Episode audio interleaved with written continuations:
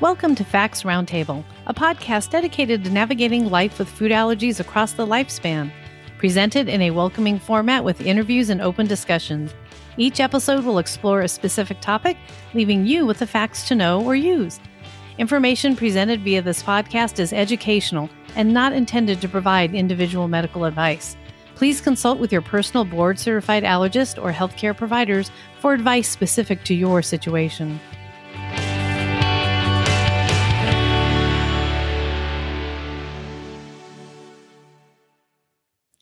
Hi, everyone. I'm Caroline Moassessi, and I'm your host for the FAACT's Roundtable podcast. I'm a food allergy parent, advocate, and the founder of the Grateful Foodie blog. Today, we're exploring the safety of the COVID 19 vaccination from Pfizer for people with food allergies or asthma. We'll also be exploring how vaccinations work with FAACT's Medical Advisory Board Chair, Dr. Shahzad Mustafa. Welcome, Dr. Mustafa. It is always a great pleasure to have you on the show with us. Thank you for having me back. Thank you for joining us today to discuss a topic that's worrying so many in the food allergy community the COVID 19 vaccination and its safety.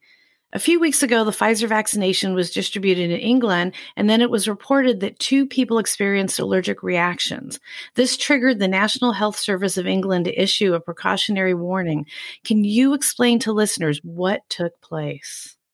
Yeah, so I can explain a little bit, but not a lot, because quite frankly, we don't know a lot about what took place.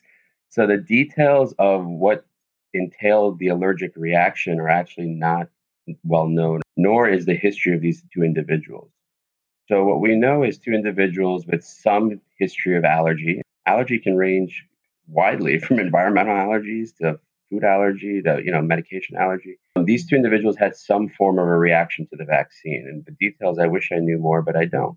And I do think the regulatory bodies in the UK took some very conservative approaches. There were extra steps of precaution to address the risk of allergic reaction with these vaccines. Since then, I think we have more information, right? So there's been a couple of allergic reactions in the US as well. What I want to say, you know, we'll talk about this at great length allergic reactions to anything, medications or vaccines, they happen. They're real. It's how likely is it? What is the risk? Who's at risk? That's the conversation that I'd love to dig in with because at the end of the day, I'll say this right now and I'll say it throughout the benefits of this va- vaccination far outweigh the risks for most everybody. Turning back to the US, can you bring listeners up to speed regarding our current situation regarding access to the COVID 19 vaccinations? Who is currently receiving the vaccinations, and what does the timeline look for the rest of us? Yeah, so that's a great question and kind of what everyone's most interested in. Many of us are clamoring to get the vaccine. So, right now, it's being distributed fairly quickly, not ideally, of course. It's a super complicated process with regulatory things cold chain freezing requirements, getting it to the right people.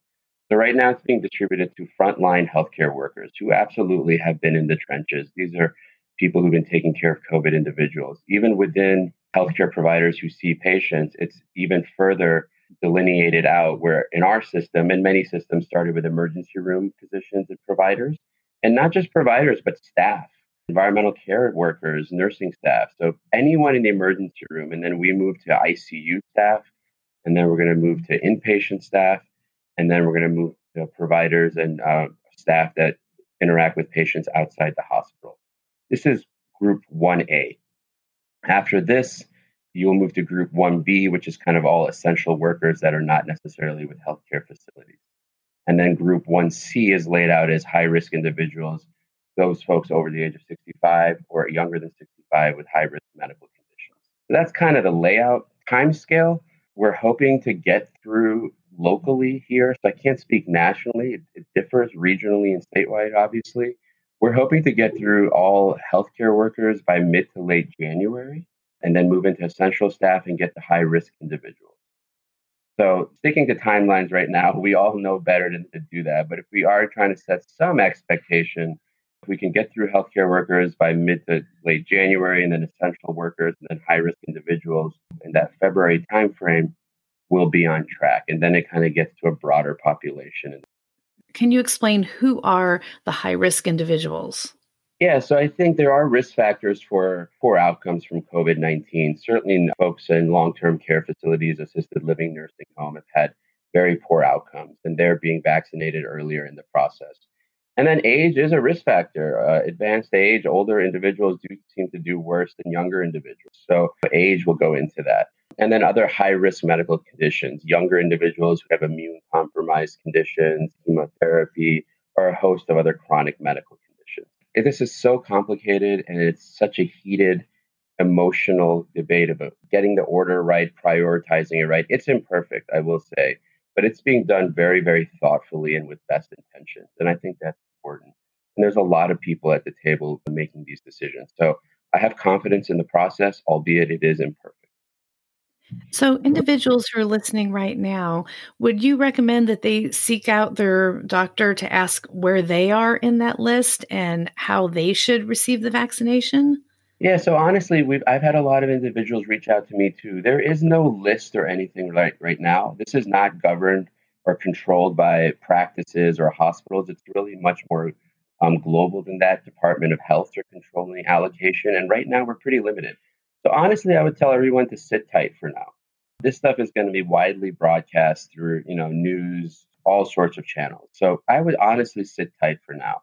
If you're in the general population with no significant risk factors, it's again hard to say, but we're you're probably looking at a spring to early summer kind of access to the vaccines. And that's probably okay. I mean, we all know, even folks who get vaccinated, you're still doing all the things we're all doing. We're masking and social distancing and not getting together in large groups. I mean, there's reasons for that that we can discuss. So, for protecting our most vulnerable and the frontline folks who have the highest risk, the general population waiting for a couple of months, I think that's okay. Um, certainly, many of my loved ones fall in that, and that's a good thing because they're at least risk. But for now, let's sit tight. And as vaccine distribution increases and allotments increase and start hitting the general population, there'll be a lot more direction of who's going to get it when and where. Right now, it is very tightly controlled of who can administer the vaccine. That will broaden as distribution broadens to more typical places of getting vaccinations, likely, but we don't know that. So, honestly, for now, let's sit tight and continue to monitor. It's going to happen over the next weeks and months. Thank you for that clarity. So now can we dive really deep in to how the COVID-19 vaccinations work? So is there a live virus in there? And can you also touch on the side effects such as people receiving, you know, fever or muscle aches and why those things would occur? Sure. So this is a very, very uh, it's fascinating technology. It's mRNA technology. So this is one of the few vaccines where we are not administering live virus, like you said, or inactivated virus, dead virus, like flu, flu shots. So this is mRNA technology. It's one of the few vaccines that are utilizing that, but this has been studied for over a decade and has been studied in other infectious diseases. What you do is you inject mRNA into the body, and what that does, and that's directed at the key for COVID 19, as devastating as this has been, is that there has been uh, COVID 19 has a spike protein on it. And that really, in immunology, is kind of like a sitting duck. It really sits on top of the, the virus, and it's pretty easy to address. So, this mRNA is injected into your body, and it directs your body to make essentially the spike protein that COVID makes. And as that happens and your body makes it, the mRNA goes away. It does not integrate into your DNA or anything like that. The mRNA quickly degrades, and now your body has actually made spike protein. You cannot get infected from this because it's not the whole virus, it's just the spike, spike protein. And then the, your immune system recognizes this as foreign, makes antibodies to it, and you have antibody, and then hopefully protection when exposed to COVID or the spike protein in the future. So it's fascinating technology um, we don't certainly have studies or head to head trials, but in principle, it should be even safer than live vaccines or even inactivated, right? Because we're not injecting antigens. And there are cautions to be taken with live vaccines, especially in individuals with immune deficiency. That's not the case here because we're not injecting any antigen. We're not injecting you with COVID. Your body is doing the, much of the work, which is really fascinating. So, in principle, I'd like to say this should be safer than other vaccines. We can't say that yet, but we will continue to study it and learn from it. So, that's how the principle works. All vaccines have known side effects, common ones and uncommon ones. Here's the most common one it hurts. Vaccines hurt, right? It's an injection. So if your arm hurts, that's not shocking. That's a known adverse effect. Local soreness, redness, these are common things. Low grade fever, muscle aches within 24 hours of vaccination, very common for vaccine. That's actually kind of a sign that your immune system is responding to the vaccine. So these are very common, almost to be expected side effects. I will say for these vaccines, which are two steps, there's two injections, three to four weeks apart. I would expect individuals to have more of those side effects the second time than the first time. I think that's worth noting. But those are common side effects. And then we get into the far less common side effects that are true for all vaccines. Very rare neurologic complications. People have heard of Guillain Barre syndromes, GBS, or allergic reactions. Allergic reactions happen to vaccines. The risk of these is about one in a million, maybe even as little as one in 0.4 million. But again, we give many vaccines and for every roughly million vaccines administered, we will see uh, allergic reaction or a severe complication. So those are pretty good odds. Just to put it in perspective, the likelihood of being hit by lightning is about one in 500,000. so you are twice as likely to be hit by lightning than to have an allergic reaction to a vaccine. But it is real.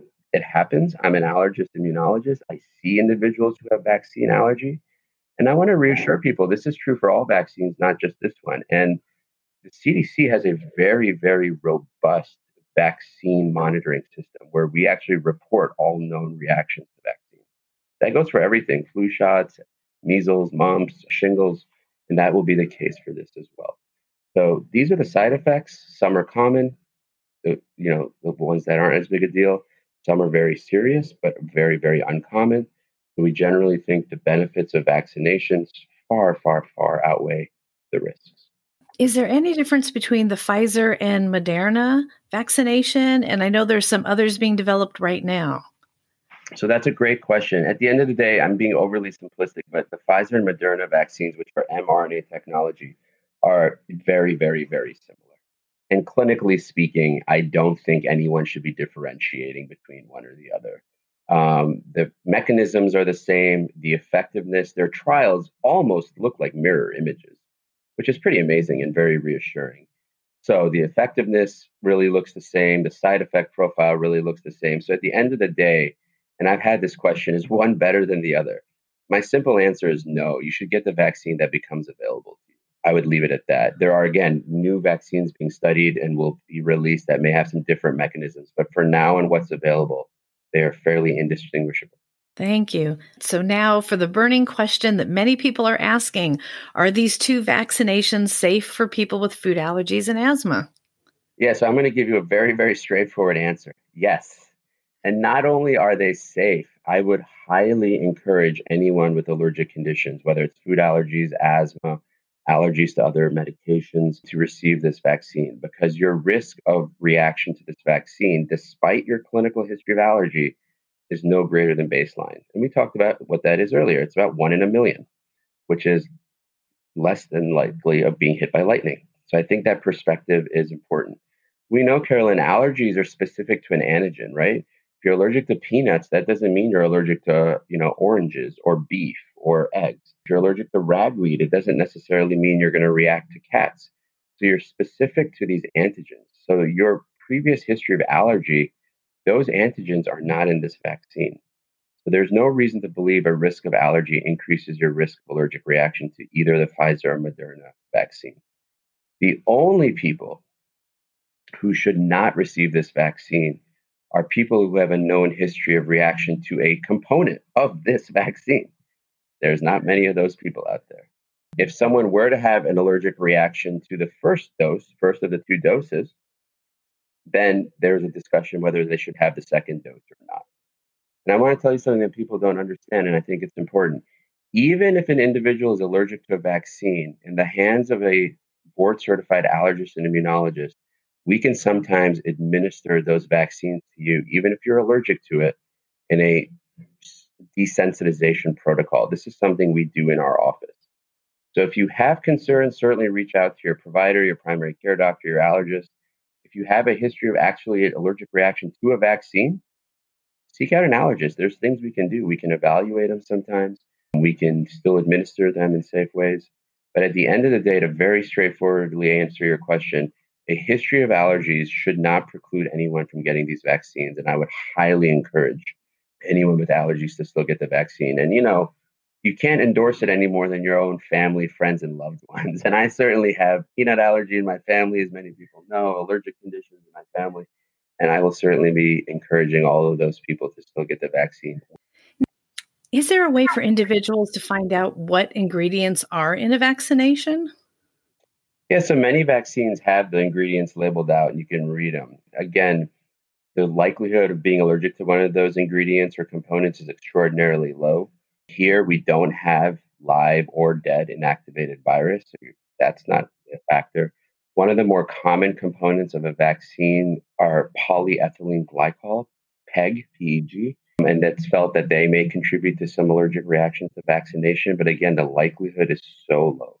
I do think it's important to note there is no proactive testing kind of rule out the likelihood of allergy to vaccine. That doesn't exist. So individuals shouldn't be seeking, you know, can I be tested ahead of time? That doesn't exist.